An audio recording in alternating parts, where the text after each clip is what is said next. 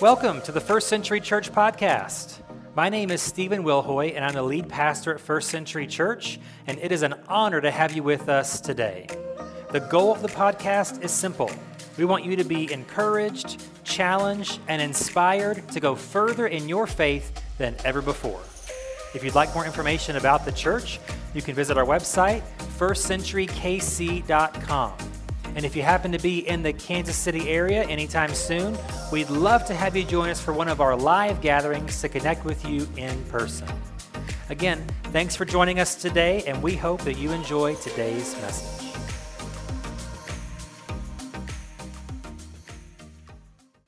Well, the last three months have been interesting, haven't they? I think that's probably an understatement. Uh, they've been interesting, they've been different, they've been weird, and maybe for you, they've been difficult. Maybe the, the last three months of all that's been going on has been maybe frightening, it's been a lot of adjusting. Uh, and maybe even it's been awful. It's been a nightmare, and you're ready for this to be over. So, as I was thinking the last several weeks about how weird things have been lately and how things are beginning to move slowly back to how we knew things, I don't know if thing, I don't know if everything will ever be how it was four months ago, um, but we'll, we'll see. And so, in thinking about how strange the last three months have been, maybe how scary they've been, how difficult they may have been for some of you, uh, this this two week mini series just sort of grew from thinking about that. The series is called Next, and I want to share with you at the outset here what the main idea is, what the, what the main point is for the next two weeks here. It's simply this Life is not just about what happens to you, but about how you respond to it. Life is not just about what happens to you, but is about how you respond to it. You see, life is active, not passive life isn't just a series of things or events, it's part of it. But life is really a set of decisions, a set of reactions, a set of responses. Life is not just what happens to you, it's about what how you respond to it, what you do with it. Life is not just about now, but it's also about what's next, which is why we're calling this series Next as we're kind of in this phase, moving back into our restart as a church, as different pockets of society move back, like maybe you weren't working and now you are, maybe you were working at home, now you're back at your, at your normal workplace, as certain things begin to go back to normal or what is next, it got me thinking about what that means for our lives. And as I was thinking about how difficult the last few months may have been, I thought of this strange idea. It really comes from Scripture, so I don't want to call it too strange. I don't want to get struck by lightning. But it's this idea that we're going to look at today that we're going to call directional suffering. Today, we're going to look at this idea of directional suffering. We'll talk more about suffering in a second, but when I use the word suffering, I'm going to use that in a pretty broad way. It's a broad term and we're not comparing our suffering to somebody else. Well, what I thought was difficult or was a setback or was hard or heartbreaking or what was a loss for me is nothing compared to them. That's not what we're doing. We, we want to use it in a broad term. We want to make it a very personal thing. So I want you to think about maybe even this season with this quarantine, with this virus, has been somewhat of, of a suffering time for you. Maybe all the adjustments have been so overwhelming. Maybe you cracked under the pressure. Maybe you were just so frozen with fear you didn't know what to do. Maybe you got angry and you just had been terrible to live with. And your spouse and kids are like, yes, please go back to the office. Yes, please go out and do some shopping. You know, I don't know what it is. But maybe you've even suffered. I know that there have been at least three different families associated with our church during this quarantine who have lost a family member, not due to the virus, but just due to other circumstances. So there's been some suffering, there's been some loss. I know some of you have been without a job or you've reduced your income or gone without income for an extended period of time. That's suffering. There's a loss there, there's a setback there, there's disappointment there. Uh, and so you've, you've experienced somewhat of some suffering during this time. And here's the fact whether or not you've suffered because of the virus, because of this quarantine, because of what's been going on, there's still stuff that goes on in your life despite all of that, okay? So we can't escape problems. We can't escape difficulty. And we'll talk more about that here in just a minute. But that's the suffering part. But what's, what's directional suffering, maybe you might ask? Well, I'm glad you asked because we're going to get into this scripture here in Romans chapter 5 as, as our main uh, source here, our main text this morning is Romans 5, verses 1 through 5. It talks about suffering and pain and loss, even tragedy, uh, some kind of setback or difficulty in our lives that we might face, but it talks about a direction that that leads us toward. That's what we're going to talk about this morning. So, Romans chapter 5, verses 1 through 5, and it says this Therefore, since we have been made right in God's sight by faith, we have peace with God because of what Jesus Christ our Lord has done for us. Because of our faith, Christ has brought us into this place of undeserved privilege where we now stand, and we confidently and joyfully look forward to sharing God's glory. We can rejoice too when we run into problems and trials, for we know that they help us develop endurance. And endurance develops strength of character, and character strengthens our confident hope of salvation. And this hope will not lead to disappointment, for we know how dearly God loves us, because he has given us the Holy Spirit to fill our hearts with his love. So, as we talk about directional suffering, we're going to look through this passage for a few minutes and say, where does suffering take us? Where does it lead us? Where do we go from here? What do I do with my suffering? What, what, do I, what, what do I do about my suffering? There is a direction that we can follow as we see here in Romans chapter 5. The first step, if you will, in this directional suffering is suffering. Okay, we've already talked about it for a minute, so I won't be on this point too long, but we have to acknowledge the existence of suffering. And again, don't, don't compare your suffering to others. Yes, there are comparative, there are comparisons to make. Some, is, some are worse than others, but here's the deal. All trials that you face are really real to you, aren't they? All difficulty that I face is really real to me. It may not be as difficult as somebody else's difficulty, it may not be as much suffering as somebody else's, but it's still difficult. There still is some amount of suffering, loss, pain, heartache, setback, sadness that we all face. We must acknowledge that. And so we have to, again, acknowledge that. So let me just get right to the second point because I've already talked about suffering. Uh, the next step in our suffering, as we see here in Romans chapter 5, is endurance. Is endurance. The next step in this suffering uh, this directional suffering is endurance. There's a famous phrase that life is a marathon, not a sprint. I would say that's partially accurate. I would say that would be true if there were no problems in life. If, there, if you just run through a marathon life, da, da, da, yeah, you get tired, yeah, you want to quit, and you don't, whatever, okay? What it's more like is this life is really, with all of its problems and trials and difficulty and suffering, life is more like a marathon with hurdles, okay? Because things come at you that you must overcome. Things keep coming. It's not just the one thing, it's many things over the course of your life. Hurdle after hurdle after hurdle that you must learn to overcome. And as you do that, you build that endurance. You get stronger, okay?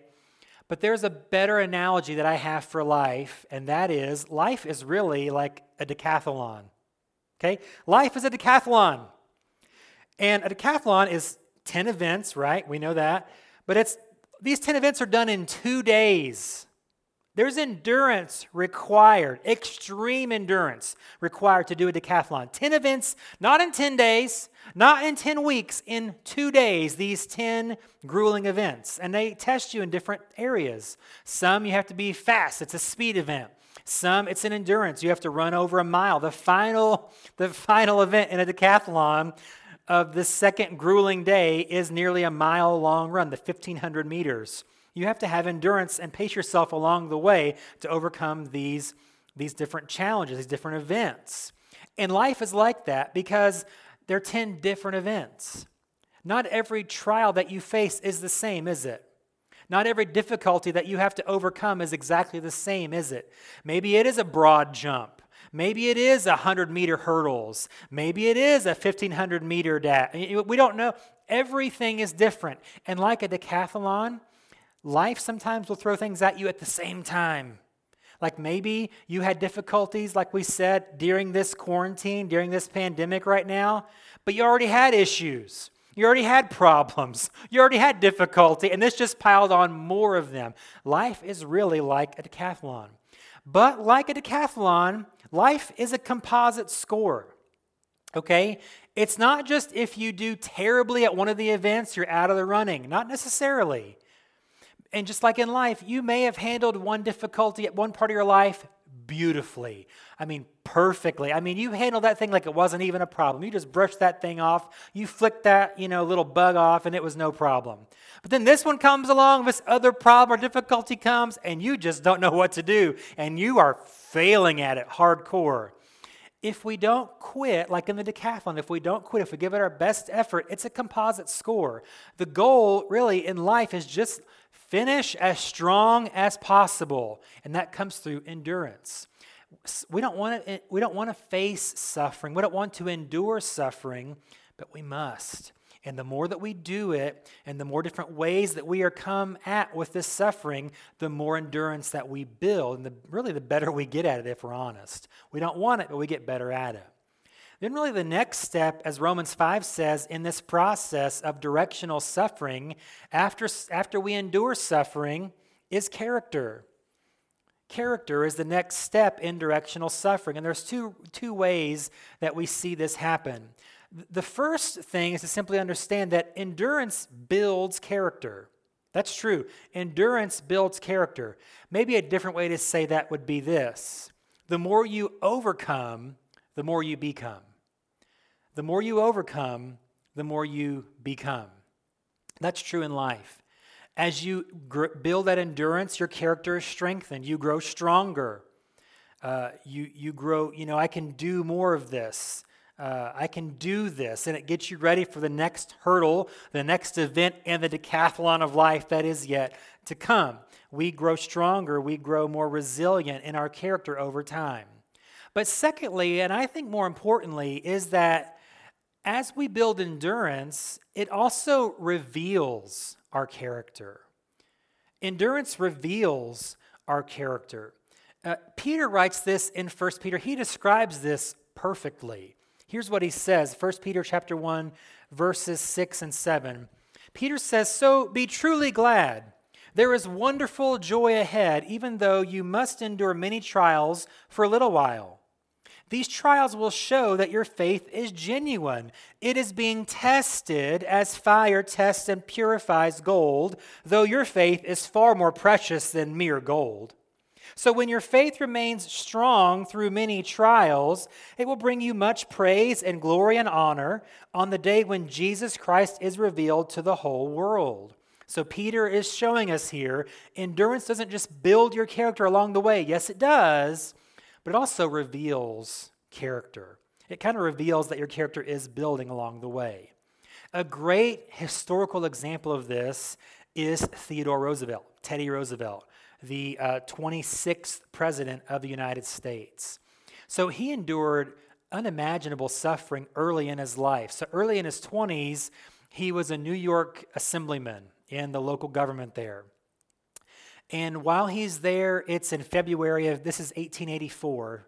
In February, he gets a telegram that his wife has just given birth to their first child. It's a daughter, and she's named after the mother, Alice. So he rushes home. He gets there early in the morning on February the 14th, Valentine's Day of 1884, and what he finds is horrific he discovers that while there is joy in the house from his first child, his daughter being born, both his mother and his wife are dying. He goes in to see his mother at 3 a.m. on February the 14th, 1884. Teddy Roosevelt's mother, still in her 40s, dies. They thought she just had a cold, but uh, it turned out she had typhoid fever. She died suddenly, unexpectedly, uh, in their home. And then 12 hours later, his wife dies. Turns out she had kidney disease. They thought some of the symptoms that she had been complaining about and talking about were from her pregnancy, but it turned out her kidneys were shutting down and she died 12 she died 2 days after giving birth to their first child and 12 hours after Teddy Roosevelt's mother died in the same home. That's suffering beyond anything I can imagine. He is so grief stricken that he can't even think about raising his daughter at the time. And so he basically gives up his daughter, his two day old daughter, to his sister. He can't even say her name, Alice, because of the pain from losing his wife. And as he writes in his, his diary entry, his journal entry up from that day, February 14th, 1884, simply is an X with the words following, The light has gone out of my life. He is so stricken by grief and just so horrified, he can't stand it. So then, a couple days later, is a double funeral that he endures. And two days later, he goes back to work. He thinks, I'm going to push through it. I'm going to be strong, but he just can't do it. He tries for several weeks, even a couple months, and he just goes deeper and deeper into depression.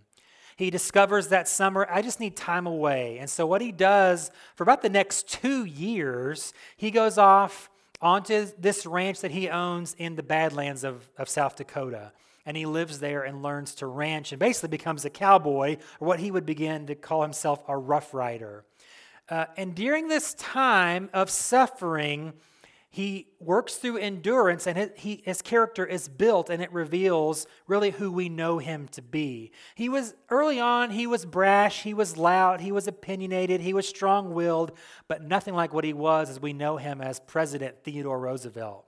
And that character time that character building that character revealing time was in that two-year stint out west in the Badlands on this ranch. He learned how to do the things that an outdoorsman would do, uh, that a cowboy would do. He gains skills. He gains confidence. He finds his voice. He really finds himself through suffering. He found himself. And his character was built and revealed. He even said later on he would never have been able to become president, would never have been able to be president if not for that two year time out west. And it was because of suffering. And he became, and so then after two years, back in, uh, in 1886, he gets back to work and he works through the ranks of the government until just 14 short years later, he becomes the vice president. And then just a few months later, when President McKinley is assassinated, he becomes the president of the United States. And all that came from, according to him, through the resilience that was built and through the character that was built, and it was revealed through his personal suffering. We don't want to build character that way. We don't want to reveal our character that way, but that's many times how it happens is through our suffering. The next step in this directional suffering is this it's joy.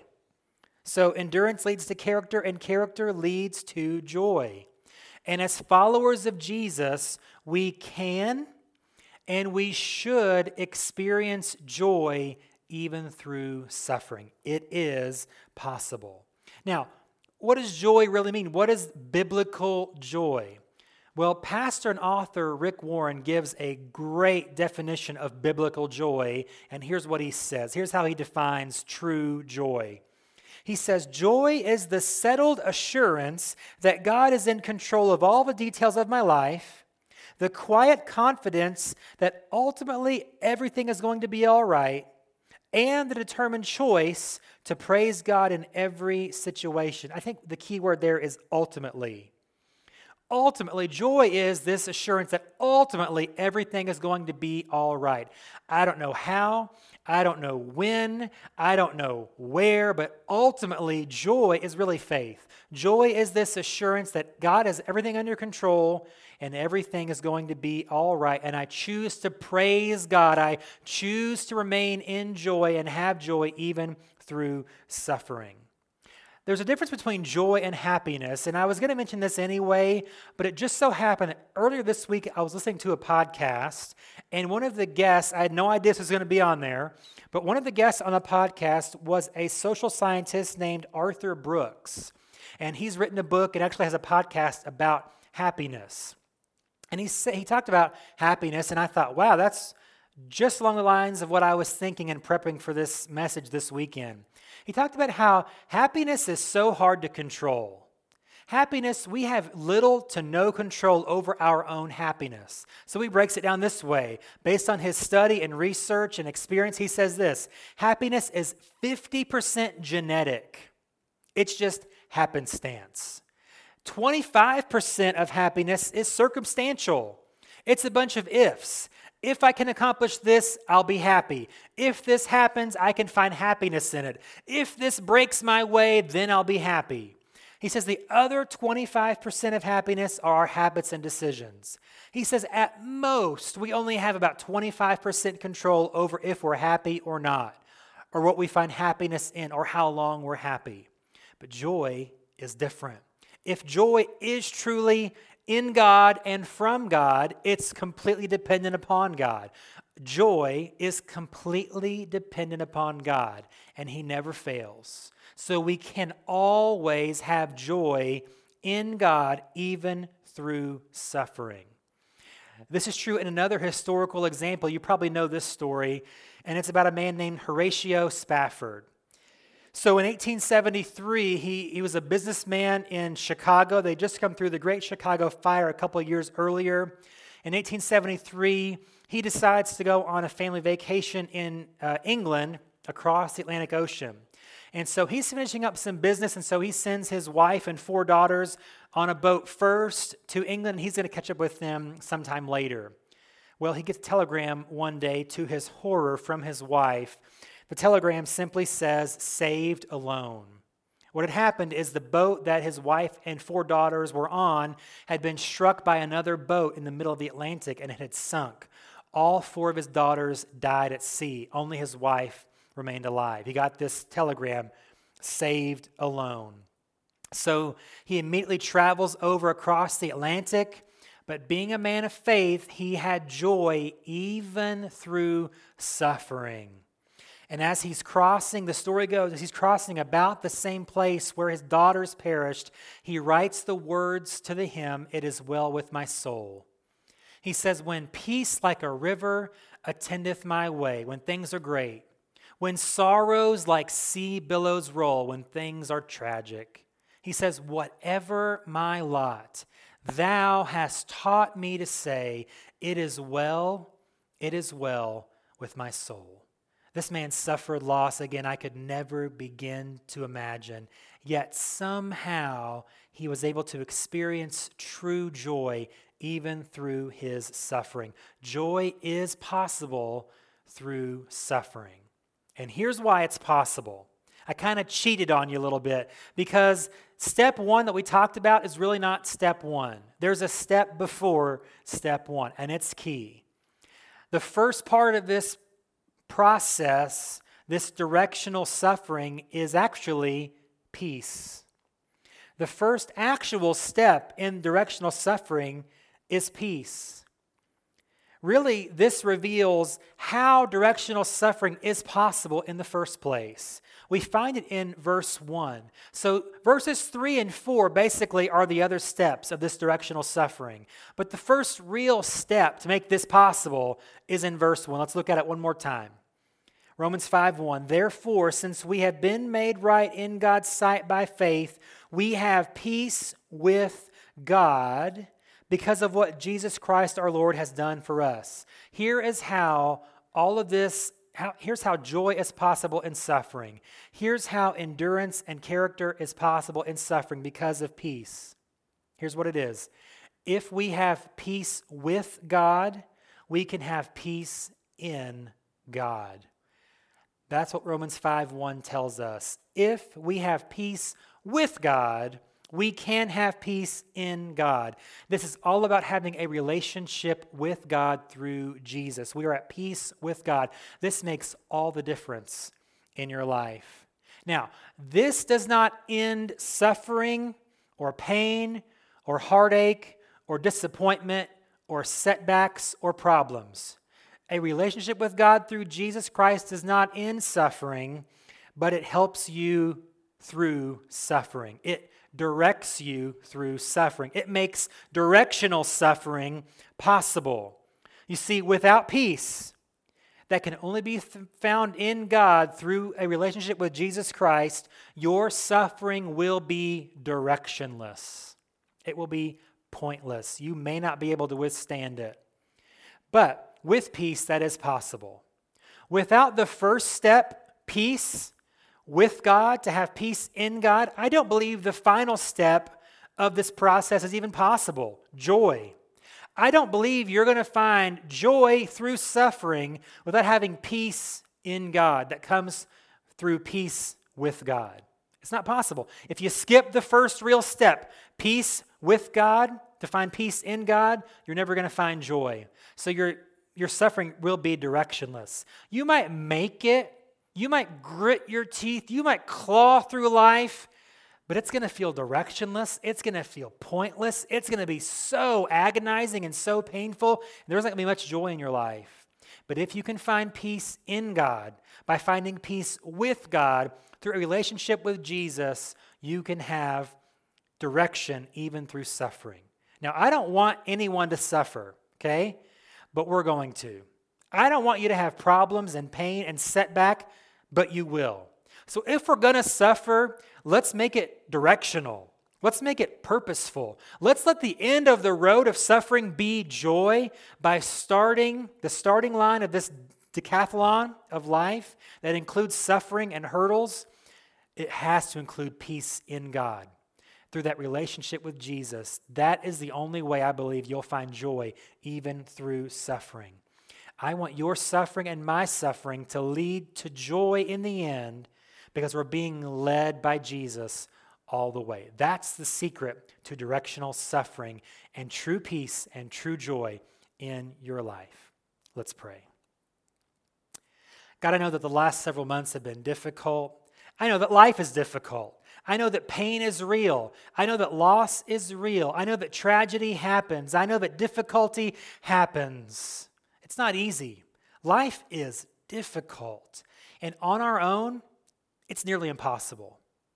However, if we can find peace with you through a loving relationship with you through your son Jesus, we can find peace in you that through our suffering, through our endurance, through our character building and revealing, we can ultimately find joy, even through suffering, even despite suffering. True joy is possible through the worst of times, through the worst of circumstances, if we have peace in and through and with you. That relationship with you is everything. The hope that we have with you is everything. It leads to true, lasting, unspeakable joy, unexplainable joy. It's possible even through the worst of sufferings.